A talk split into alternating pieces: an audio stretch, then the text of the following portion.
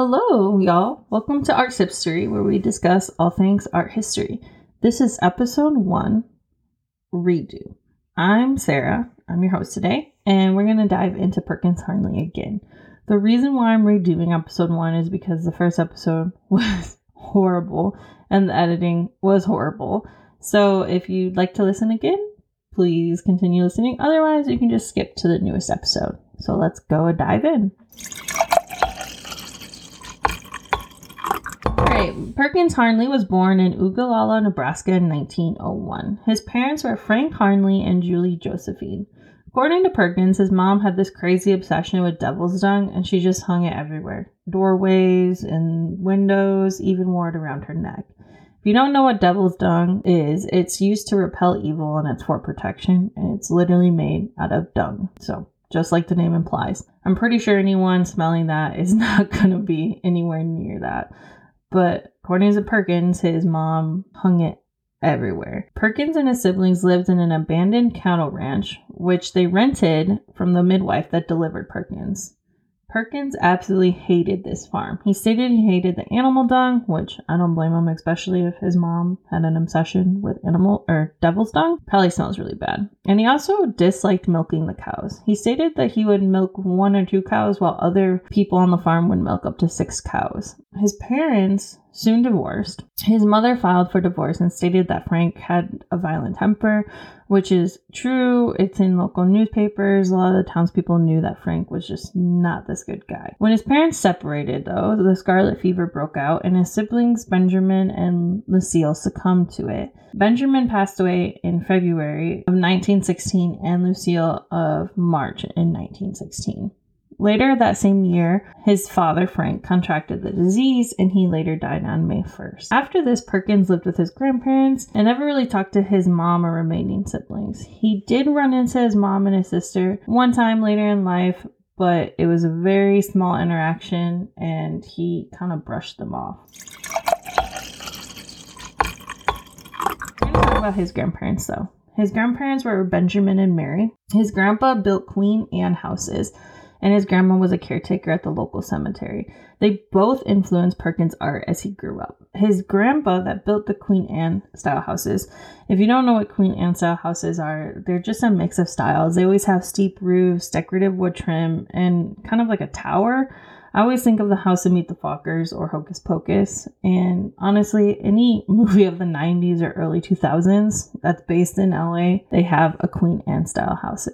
And these houses really pushed Perkins into the style that you'll later see in his life. And he absolutely loved to hang out with his grandma in the cemetery, where he would get a lot of his inspiration from. Perkins left for Hollywood in November 1922. This is also when a lot of scandal was happening in California, but we're not going to get into that because there's just so much. There's a picture of Perkins, and he was super handsome He's kind of like your typical pretty boy standard, but I don't think he's a pretty boy in today's sense. But he had flawless skin and he was, he was super handsome. Perkins wasn't around a lot of famous people in inner circles while he was in Hollywood, but he really didn't start to do art until the 1930s. Um, there was really only one piece of artwork that he did, and that was in 1929, but really all of his stuff didn't come until the late 1930s. Perkins moved to New York, and around this time the New York drag scene was huge, and Perkins took part in the drag scene.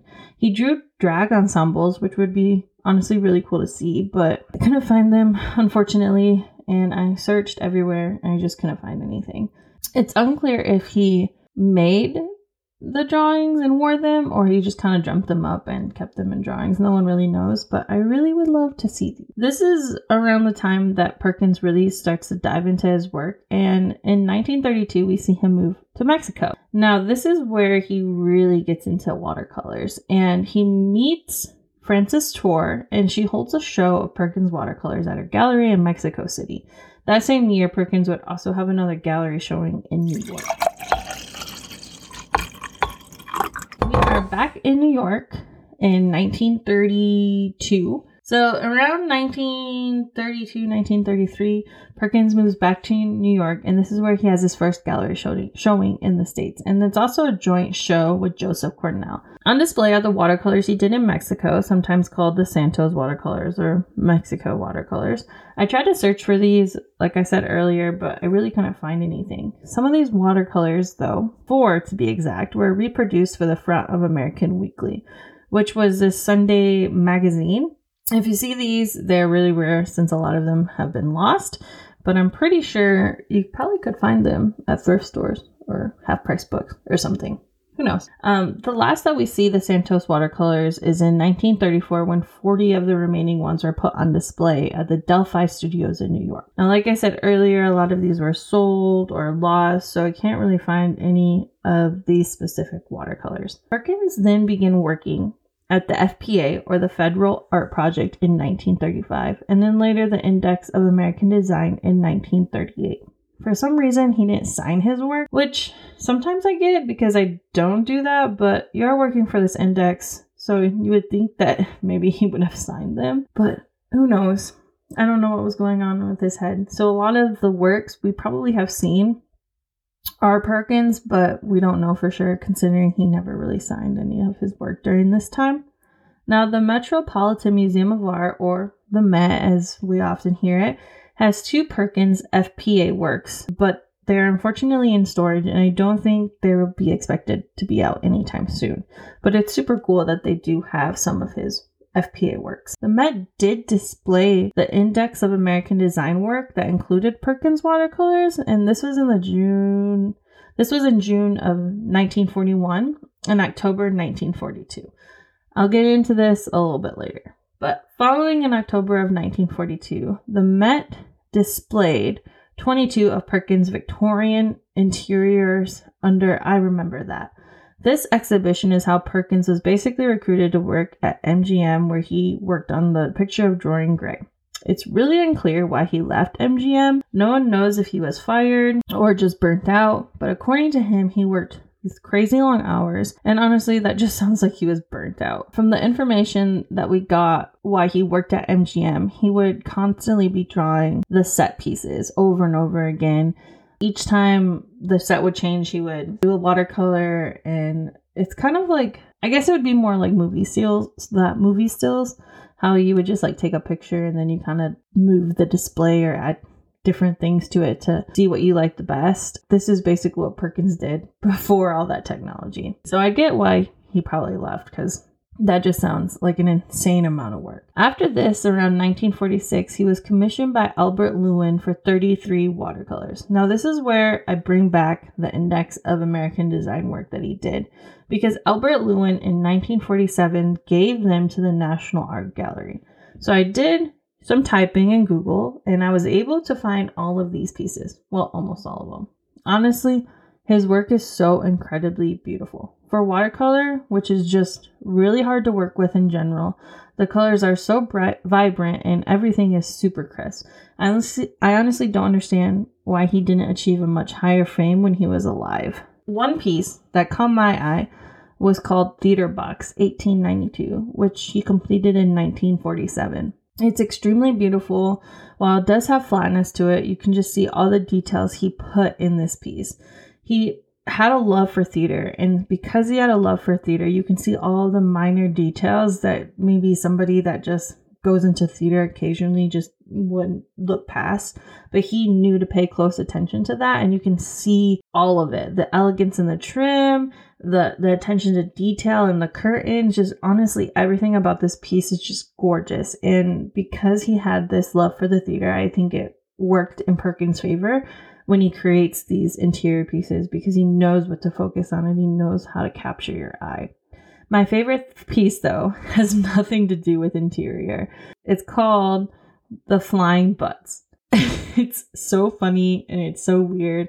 I have this weird obsession with cows, and this piece has cows and has flying butts. Everything that I ever hoped for is in this piece. There's literally butts wearing what looks like sequin or diamond bot- bottoms with a flame coming out of it on the top, and there's cows on display. And if anybody has this piece, it would be amazing to put on display, but you can't find this this piece anywhere. I looked on Google and nothing fly nothing flies. Nothing pops up when I type in this piece. So this piece is actually in the book where I got most of my research from, which I'll uh, talk about at the end of this podcast. Now, towards the end of his life, Perkins began to get more fame than he did when he was a younger boy. In 1981, he went to the silent movie theater in Hollywood to see Salome, which he saw the opening show in 1923. This is where he meets Rocky Schenck and later Bill Paxton. Yes, Bill Paxton, the movie star, the one uh, in Titanic. That's the first thing that ever pops in my head, even though he's not really a main character in that movie. He's just kind of like a side character. But yes, Bill Paxton. And Tom Huckabee. Perkins would call these young ki- guys the kids. For some reason, Perkins was madly in love with Bill Paxton, and he even created a painting for Bill. But Bill was like, nah, this is creepy. And he unfortunately gave it away, and no one has seen this painting surface since. So I guess we won't know how creepy it is. If it does surface, I really want to see see what this would look like. Now, the kids took care of Perkins when he was ill, and he ended up living with Tom Huckabee. Perkins showered the kids with gifts and even transferred ownership of some of his works to Bill Paxton. Unfortunately, they couldn't take care of Perkins when he became more ill, and he lived the rest of his life in a nursing home. Perkins died on August 10, 1986. He was cremated and his urn is in the Tom Huckabee Sculpture Garden in Fort Worth, Texas. So it'd be kind of cool to go see that since I'm in Texas. So maybe I'll head head over there and see the sculpture garden. Perkins was this really cool queer artist that was just chilling with a lot of these socialite peeps and doing art. Throughout my research on Perkins, it, it has been known that Perkins would often fabricate the truth and or tell some lies. So I can't imagine what having a conversation would be like with him, but it'd probably be super fun if you ask me. I really wish there was more on Perkins' life, but unfortunately, it's hard to find anything on him. And I'm sure a lot of the stories that he told, a lot of his friends, you know, that are getting passed down between um, generations. We don't know if those are true or not, considering he did tell lies, but it would be kind of cool if anybody has any more cool stories um, about him. If you haven't seen Perkins' work, I highly suggest you do so. It is beautiful and his works are to be cherished and it's just a little piece of art history and we just all need we all need that in life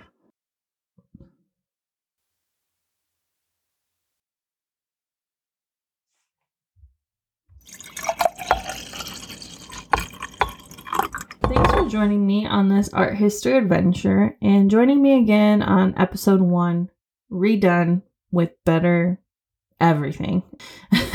Make sure to go review me on Apple Podcasts. I do have a Patreon page if you'd like to see behind the scenes content. And don't forget to follow me on Instagram. My resources are The Emphatically Queer Career of Artist Perkins Harnly and His Bohemian Friends by Sarah Burns and Tom Huckabee's website. A special thanks goes out to my brother for creating the theme song. So I'll see you next week with another episode of Art Hipstery. Bye.